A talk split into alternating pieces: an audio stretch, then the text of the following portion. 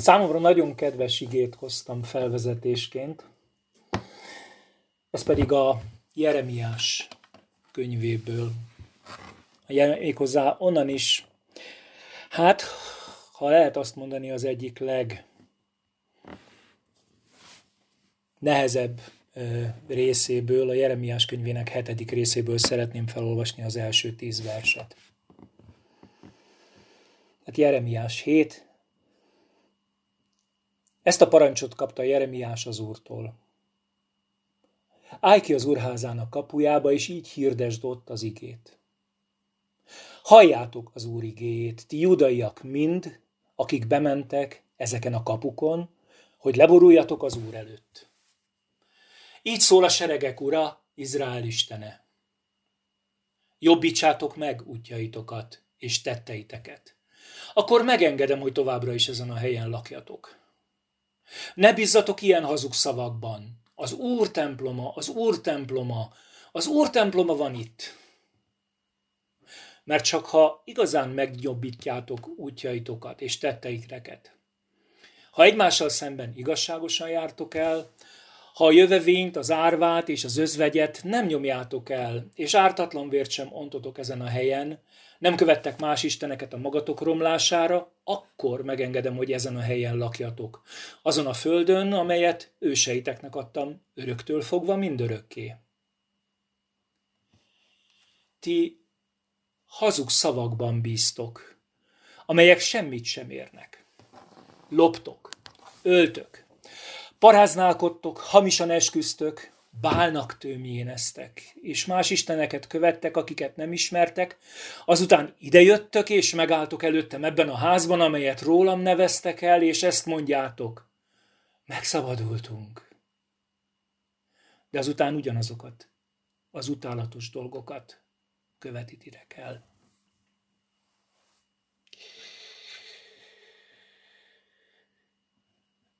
Nagyon ijesztőek ezek a szavak, nem ez a szándékom az igével. Nézzük egy kicsit meg, hogy miről is beszél a próféta. Megáll a templom bejáratánál, és nézi a népet. És látja, hogy a nép, eh, ahogy az írás fogalmaz, leborulni jön Isten elé. Semmi különös nincsen ebben. Jön, ahogy a parancsolat rendelkezik, jönnek a templomba, elvégzik a szertartásukat, áldoznak. Utal is rá ugye a záró versekben, ezt teszitek, mondja. Eljöttök áldozni, és aztán azt mondjátok, hogy megszabadultunk. De közben ezt követően is folytatjátok mindazt, amit eddig tettetek. És bár ennek az ige szakasznak egy központi gondolata nyilván éppen az, hogy mi az a istentelen bűnös élet, amit élnek és tesznek. Én szeretném, ha most kivételesen, bár tényleg ez a központi üzenet ennek a ige szakasznak, nem erre fókuszálnánk. Vegyük észre, hogy nem egyszerűen csak a bűnökről beszél a próféta, hanem Arról beszél, hogy mit kellene tenniük, ami a parancsolat szerint tenniük kellene, és helyette azonban azt mondja, ti hazug szavakban bíztok, amelyek semmit sem érnek. Érdekes, ez a hazug szavak kétszer is szerepel a kifejezésben. És próbáljuk egy picit értelmezni, hogy mik is ez, mi ez a hazugság, fejet kilépve abból, hogy most konkrét bűnökről beszélnek. Én abban látom ezt a hazugságot, a kor zsidósága számára. Ugye tudjuk, Jeremiás az, az nagyjából Habakuknak a kortársa, Joachim király idején, a 7. század utolsó évtizedében már nyakukon van tulajdonképpen a babiloni birodalom, és valójában már Jeremiás az, aki meghirdeti majd a nép számára a fogságra bitelt.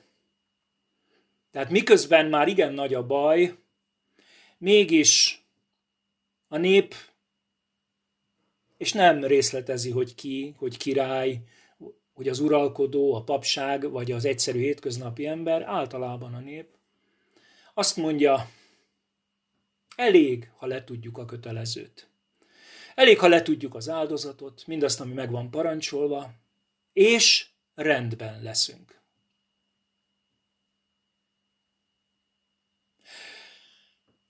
Nagyon érdekes, de fontos látni. A templom, az áldozat, a megtisztulás a zsidóság számára, a búzesi törvény népe számára mind-mind valós rendelkezés, mind-mind helyén való dolog. Mégis, mégis valami olyat mond nekem ez az ige, hogy ezek, bár megint mondom, Istentől való rendelkezések a zsidóság számára, nem szolgálhatnak az igaz Isten tisztelet pótlása gyanánt. Hadd mondjam másét, ezek nem lehetnek pótszerek. És ha ezt a kifejezést használom, hogy pótszerek, akkor szeretném nagyon fontosan aláhúzni, és majd újra és újra visszahivatkozni rá, hogy nem ezekkel az eszközökkel van gond. Nincs semmi baj a templommal, az áldozattal, a megtisztulással, nyilván a korabeli zsidóság számára értelemszerűen ezek alapvetően rendelkezések. Nincs tehát ezekkel az eszközökkel semmi baj. A baj velem van, velük van, akik ezeket a jó eszközöket csak pót cselekvésként, csak pótszerként használják. És miközben ezen gondolkodtam, feltettem magamnak a kérdést. Vajon vannak-e nekünk, keresztényeknek, mai 21. századi keresztényeknek ilyen pótszereink? És ahogy elkezdtem rajta töprengeni, így sorba jöttek elő azok a képek, amik, amik valójában azt mondják, hogy igen, vannak, lehetnek. Itt vannak, jelen vannak az életünkben. És érdekes már a gondolatok egy részével majdnem teljesen kész voltam, mikor egyszer csak belém nyilalt egy ige gondolat, egy ige vers Márk Evangélium harmadik részéből. Azt mondja, azt mondja az evangélium, hogy tizenkettőt pedig, akiket apostolnak is nevezett, kiválasztott. És ha emlékeztek rá, az ige úgy folytatódik, hogy kiválasztott arra, hogy vele legyenek,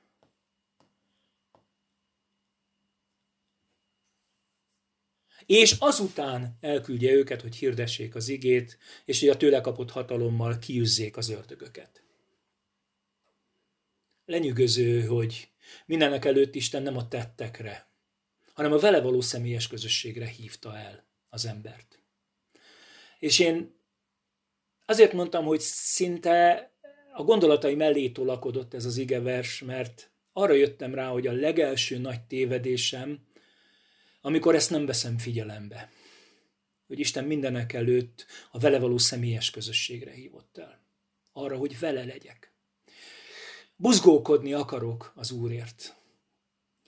Hadd mondjam azt, hogy ha Jeremiás példája alapján pótszerekről akarok beszélni, akkor bármilyen hihetetlen is, de pótszer lehet bármilyen úgynevezett istenes cselekedetem, amikor a személyes közösségem nélkül próbálok én tenni valamit az Úrért.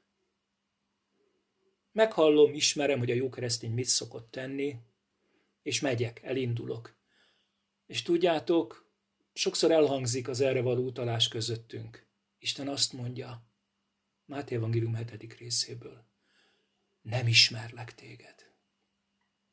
Nagyon könnyen buzgolkodunk, de hadd mondjam ezt, soha ne előzze meg a személyes kapcsolatunkat, az Istennel való személyes kapcsolatunkat ez a buzgolkodás.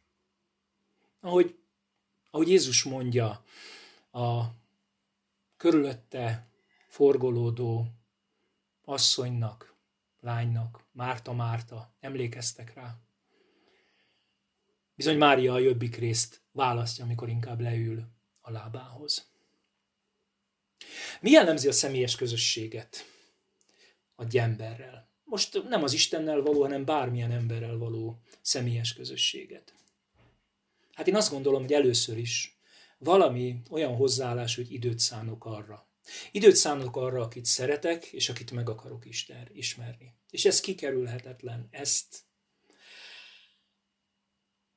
hadd mondjam, ne, azt nem is lehet megúszni. Bár jó eséllyel nem is szeretnénk megúszni, hogyha szeretünk valakit. Újra és újra eszembe jut a jegyességünknek az ideje, nem ma volt már 31 éve, heteken, hónapokon keresztül meséltünk egymásnak. Egyszerűen minden pillanatot megragadtunk természetesen, hogy együtt legyünk, és meséltünk, beszámoltunk az életünkről, hallgattuk egymást.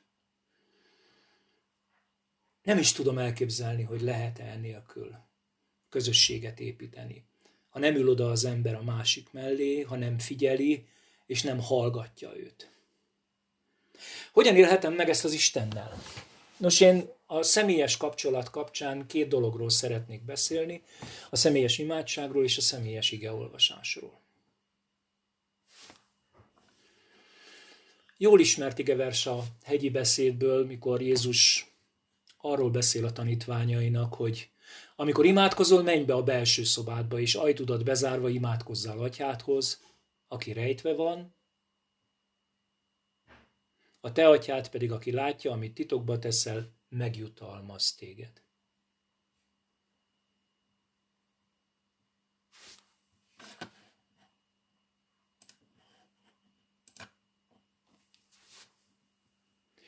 Azt mondja a belső szobában, kettesben. Nem akarok túl sokat az imáról beszélni, javarésze számomra is nagyon nagy titok. Néha úgy tűnik az igéből, hogy ennek egy soha meg nem szűnő beszélgetésnek kellene lennie. Tudjátok, a Tesszaloniki levélben ott van az a szüntelen imádkozzatok. Talán nem is értjük, nem is értem pontosan, hogy hogyan lehet. De egy biztos, hogy ennek van ellentéte, méghozzá nagyon éles ellentéte. És tudjátok, az imának a pótcselekvése nagyon sokszor meglepő módon az a fajta ima, amikor azért imádkozunk, mert imádkozni kell, mert le akarom tudni. Amikor nem az együttlét, nem, a, nem az azzal való intim összebújás kettesben, egymás kezét fogva, az, ami vezet, hanem most gyorsan le akarom tudni, mert mennem kell ha ez állandósul az életemben, ha azért imádkozom, mert a jó keresztény imádkozik, akkor maga az ima válik pótselekvésé. Nagyon érdekes dolog, de a tágabb értelemben mindazt, amit az imádság szeretne megvalósítani, tágabb értelemben ezt megpróbáljuk a közösséggel ezt a közösséget, bocsánat, tehát ezt az együttlétet megpróbáljuk valami fajta kollektív közösséggel helyettesíteni. Voltam gyülibe. Nagyon jó volt a dicsőítés. Láttam, ott volt az Isten. Pótszeré tud válni maga az Isten tisztelet, és maga a dicsőítés is, ha megpróbálom helyettesíteni a belső szoba hiányát. Emlékezzetek rá, elmondtam az elején, nem az eszközökkel van gond, hanem hogy én hogyan használom. Bizony, nagyon nagy veszély tehát a pótszerrel, hogy megpróbálom valamivel kipótolni azt, amit nem lehet kipótolni. Azt a belső szobában való közösséget.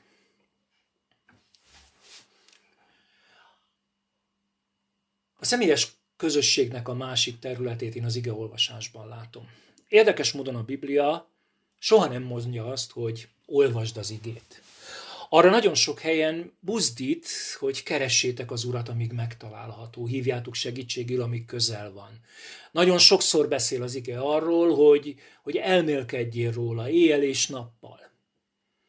Isten azért adta nekünk a Bibliát, mert abban őt ismerhetjük meg magát. Hogyha megkérdezi valaki tőlem, hogy miről szól a Biblia, azt mondom, hogy Istenről, magáról szól. Őt ismerhetem meg. És az igen keresztül, ezt nagyon erősen ö, szeretem mindig hangsúlyozni, szólni akar hozzám és hozzád. De tudjátok, ezt nem lehet megúszni. Nem tud anélkül hozzánk szólni, hogy ne venném a kezembe és nem olvasnám.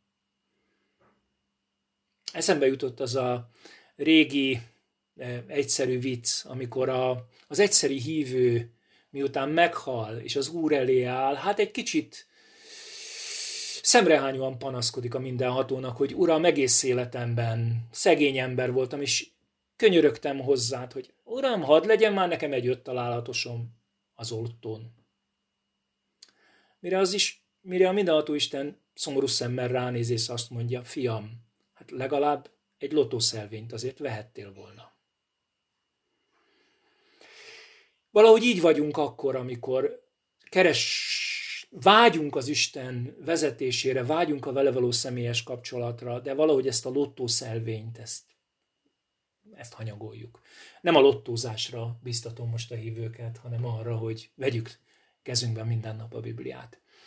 Nagyon jó írások a napi ige, nagyon jók a különböző bibliai versválogatások és az azokhoz fűzött kommentárok, de Hadd mondjam azt, hogy ezek óhatatlanul válogatások. Ezek mindig valahogy a mások számára megkapott személyes üzenetek, amik önmagukban nagyon jók, nagyon izgalmasak, de azt hiszem, hogy az, azt szeretném, hogy az Isten engem személyesen vezetni tudjon az igényen keresztül. Ha vágyok a vele való szoros kapcsolattal, kapcsolatra, akkor nem elégedhetek meg ezekkel. Akkor ezek is pótszerekké tudnak válni.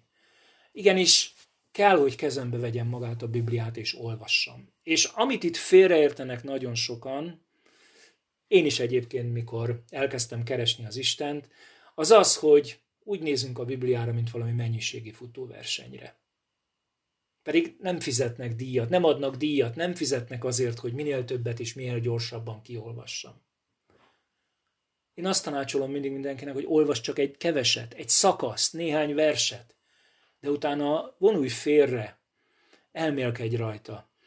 Én azért beszélek itt együtt egy kicsit a belső szobában, témakörben együtt, mert ha ezt egyedül teszem, akkor ez alig válik el az imádkozástól.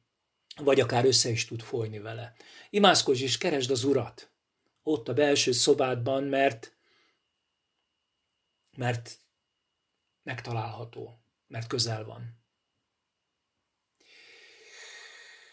És bármit is gondolunk ezekről, hadd idézzek fel egy gondolatot, amit 31 évvel ezelőtt még Budafokon egy ilyen kis házi biblia iskolába, vagy nem is tudom, minek neveztük, igen, kis biblia tanfolyamon hallottam. És azóta is újra és újra eszembe jut, és hadd mondjam azt, hogy soha nem sikerült még eddig megcáfolni. Nem szeretheted jobban az urat, mint ahogyan a beszédét szereted. Ő olyan mértékig nem elválasztható az igétől.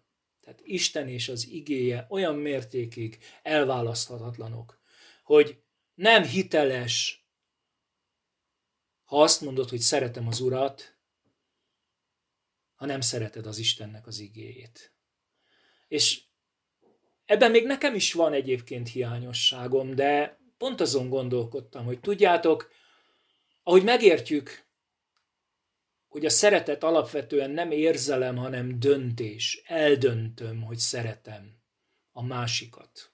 Eldöntöm, hogy szeretem a testvéremet. Ugyanígy azt gondolom, hogy el kell döntenem, hogy szeretni akarom az igét. És,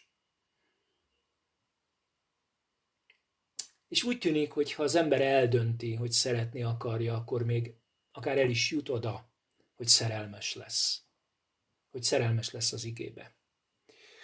És hogyha ide eljutsz, hidd el, hogy észre fogod venni, hogy minden, minden más pótszerré válik.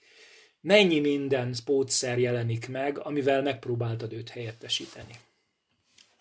Nagyon szorosan összefügg, de mégis egy picit más területe, azt gondolom, a hívő életünknek, amiről a folytatásban szeretnék beszélni.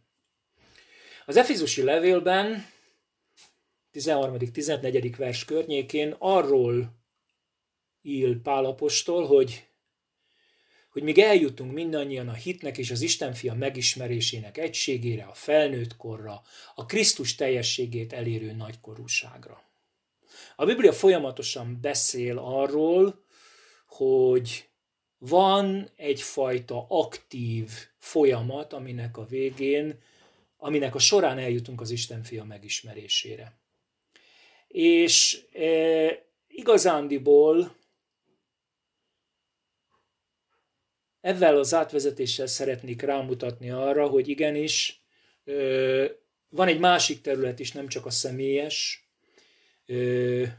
belső szoba kérdése, hanem a, a növekedés az Isten megismerésében témaköre, ahol nagyon, nagyon könnyen nyúlunk pótszerekhez. Szintén Jeremiás próféta mondja, nagyon gyakran idézett versek a 31. részből az új szövetség ígérete, ami ugye úgy hangzik, hogy törvényemet beléje, beléjük helyezem, szívükbe írom be, én Istenük leszek, ők pedig az én népem lesznek. Akkor nem tanítja többi egyik ember a másikat, ember az embertársát arra, hogy ismerje meg az Urat. Mert mindenki ismerni fog engem. Kicsinyek és nagyok, így szól az Úr, mert megbocsátom bűneiket, és nem gondolok többé vétkeikre. Azt mondja, megbocsátom bűneiteket, nem gondolok többé vétkeikre. A megváltott embernek, neked, nekem, akiknek az Úr eltörölte a bűneit, van egy kiváltsága. Megnyílik az út, hogy megismerjük őt. Mindenki ismerni fogja őt. János ö, így hivatkozik a profétákra, konkrét megnevezés nélkül, csak ezt mondja a hatodik levelében pontosabban Jézus mondja, hogy János evangéliumában, hatodik részben, megvan írva a profétáknál, és mindannyian Istentől tanítottak lesznek.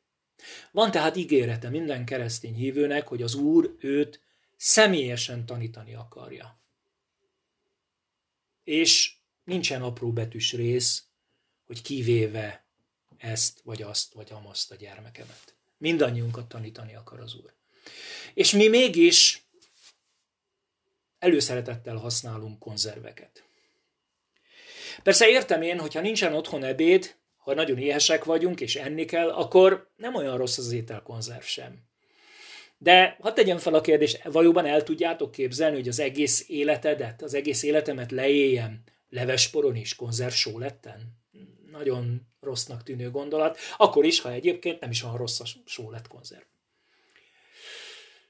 Nagy a csábítás, és elismerem, egyre nagyobb a választék, hiszen nem kell más csinálnom, csak bekapcsolnom itt az előttem lévő számítógépet, kattintani kettőt, és ott vannak a YouTube videók az üzenettel.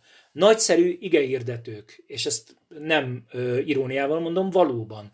Kész tanításait hallhat, hallhatjuk. És ez, ez nagyon könnyen magával ránt, elkap minket, mint, mint az a bizonyos gépszí. De nem lehet ezen élni.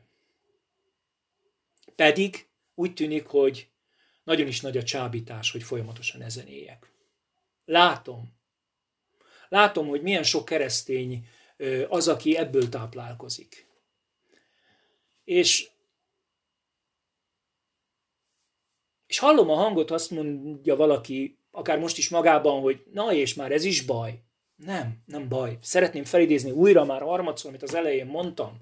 Nem az eszközökkel van baj, velem van baj, aki a jó eszközt pótszernek akarja használni.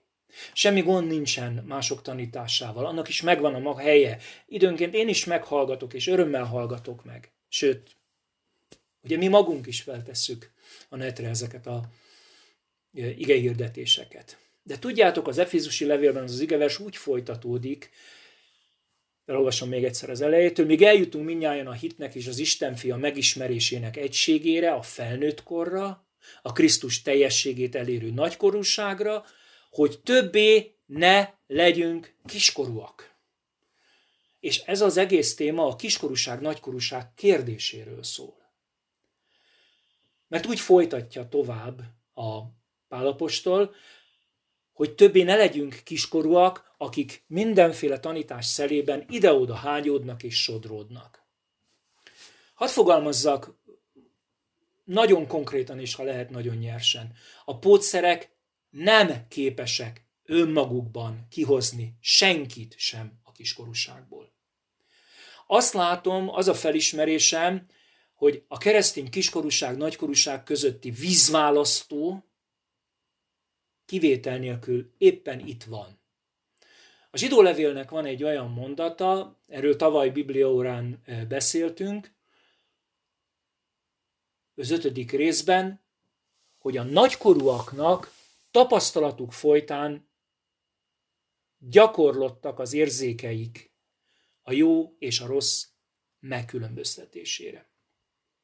Nem kerülhetjük meg azt, hogy egyenként, mindannyian, külön-külön odaálljunk Isten elé, az igével a kezünkben, és Ilyen módon ez tehát nem válik el attól, amit az előbb a személyes igeolvasásról beszéltem, csak talán más a célja. Azért, hogy odaálljunk minden nap az Isten elé az igével a kezünkben, keresve az Urat és kérdezve őt, mert ő azt ígérte, hogy mindnyájan Istentől tanítottak leszünk. Én azt gondolom, hogy ez még egy most elhangzó tanításra még erre is áll, ha veszed a fáradtságot este, az igékkel együtt, amik itt elhangzanak, odaállni Isten elé, és azt mondani, hogy Uram, hogy is van ez? Hajlamosak vagyunk pusztán kényelemből pótszerekhez nyúlnunk, miközben mindannyiunk kezében itt van a Biblia, és ez egy csoda. Ö, nagyon sokáig ez nem volt ért, magától értetődő. Én az idén nagyon sokat foglalkoztam, idén is, meg tavaly is Biblia fordításokkal, és tudjátok, ez gyakorlatilag a 16. századig csak a nagyon tanultak számára volt elérhető. Ugye az első teljes magyar biblia fordítás 1590-ben, tehát a reformáció évszázadában jelent meg, és jó egy évszázad kellett, míg ugye egy átlag polgár, tehát nem az egyszerű parasztember, de mondjuk egy átlag polgár egyáltalán hozzájuthatott valamikor tehát a 17. században a Bibliához. Addig még csak a kezükbe se vehették. Hatalmas kiváltság, elképesztő kiváltság, hogy a kezünkbe vehetjük, és ezt nem szabad félváról venni, ezt nem szabad elengedni. Én, én, én hatalmas csodát látok abban, ha az ember meri kezébe venni a Bibliát, nem válogatásokat, nem csak egy-egy kiragadott szakaszt, hanem akár tematikusan is elkezdem az evangéliumot, valamelyiket, és elkezdem olvasni, és felteszem a kérdéseket. Hadd áruljam el azt a titkot, mi Judittal ezt csináljuk gyakorlatilag ö, hosszú ideje, és mindig csak egy kis szakaszt. Van úgy, hogy csak egy-két verset, de mindig megállunk, és, és kérdezzük az Urat, és kérdezzük egymást is, hiszen ebben minden ott van az a csoda, hogy közösen látjuk meg az Isten igazságát. A pótszerek harmadik világáról is hadd mondjak egy pár gondolatot. Azt mondja rögtön a teremtés könyve elején Isten, nem jó az embernek egyedül lenni. És tudom, ezt mi rögtön értelmezzük a házasságra, de ha emlékeztek rá, itt általában beszél arról, hogy az egyként megteremtett embernek keres társakat az, ember, az Isten, és aztán persze a feleségben, a, a nőben találja meg ezt. Egyszerűen átsüt a Biblia első lapjától, hogy az ember közösségre teremtett lény. Csak közösségben tudja megélni mindazt, ami benne van. És ahogy kerestem ezt, azt arra jöttem rá, hogy közösségnek valahol az a nagyon erős lényege, hogy adni és kapni. A Róma levél elején van egy nagyon gyönyörű verse Pálnak annak a Pálnak, aki ugye a római levél írása környékén, hát 20-25 éve keresztény, ő a nagy misszionárius, a nemzetek apostola, gyakorlatilag a, a, a római birodalom keleti részét bejárta, a legnagyobb városokban mindenütt gyülekezetet alapított, és ezt írja a római közösségnek, akiket személyesen nem ismer. Szeretnélek meglátogatni titeket, hogy megerősítésetekre, valamilyen lelki ajándékot adjak át nektek, azaz, hogy együtt nyerjünk vigasztalást nálatok egymás hite által, a tietek és az enyém által. Pál, a nagy pálapostól azért megy, hogy adjon is, hogy kapjon. Azért megy, hogy adjon megerősítést, adjon lelki ajándékot, de azért, hogy vigasztalást nyerjen egymás hite által, vagy ahogy a Károli fordítja, hogy épüljünk egymás hite által. Mindig van mit adni és kapni. És nem tudom, értitek-e, érzitek-e, azt gondolom egyébként, hogy ezt, ezt itt egymás között mi már évek óta ebben a közösségben talán elég jól gyakoroljuk, hogy ez messze nem liturgia, nem istentiszteleti forma, nem rituálé. Én úgy látom, hogy a keresztény közösség lényege ez a megélt kapcsolat, ez az oda-vissza kapcsolat, az egymás hite által való épülés. Saját személyes tapasztalatunk, biztos van, aki még nem hallotta, hogy mielőtt ebbe a közösségbe kerültünk, mi hét évig a pusztában voltunk. Hét évig nem jártunk gyülekezetbe. Megvolt ennek a jó oka, hm, nem, a jó, ne, jó nem jó jelző. Megvolt ennek az oka, megsérültünk lélekben, és főleg én nagyon nem akartunk közösségbe menni. És elvégezte az Isten bennünk, előbb Juditban, és aztán hét év után én bennem is, hogy nem jó egyetül lenni.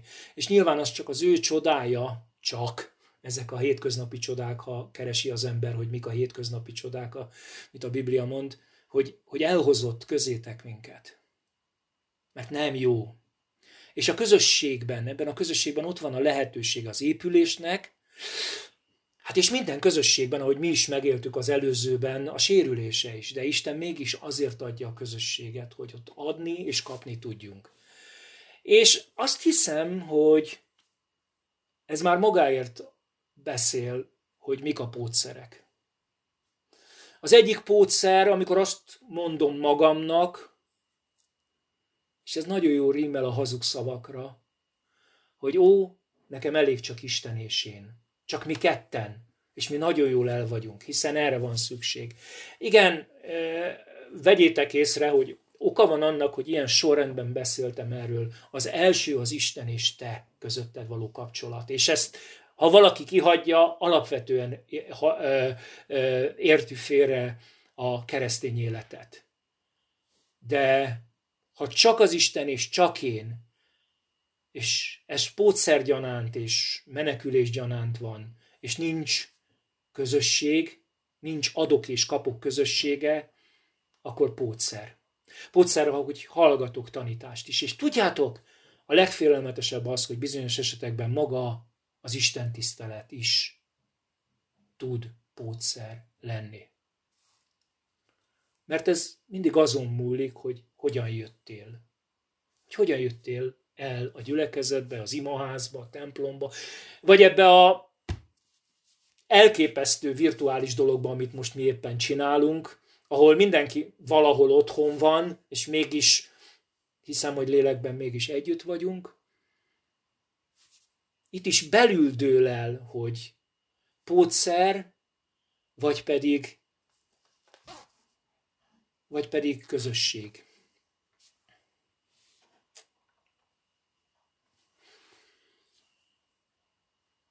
Befejezés gyanánt hadd mondjak egy gondolatot még. Jobb könyvének a végén, a 42. részben Jobb, a, az egyike a Biblia szerint igaz embereknek. Azt se tudjuk, mikor élt, teljesen időtlen, de valahol nagyon-nagyon régen, még a pátriárkák előtt. Szóval Jobb mondja Istennek, Eddig még csak hírből hallottam rólad, de most saját szememmel láttalak. Ekkora a távolság a pótszerek és a személyes megtapasztalás csodája között. Figyelem, mind a kettő igaz. Jobb nem hazudik. A hír is igaz róla, amit ezt megelőzően hallott az Istenről.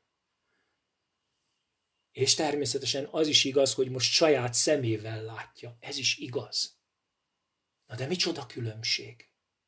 Micsoda különbség hírből hallani róla, vagy személyesen találkozni vele?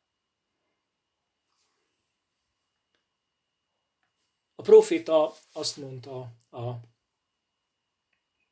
induló igere szakaszban, tehát, hogy ti hazugszavakban bíztok. amelyek semmit nem érnek. Lássuk meg, bizony, ahogy a múltban, úgy a ma is igaz. Az igaz Isten tisztelet nem tűri el a pótszereket. Mi se tűrjük el. Amen.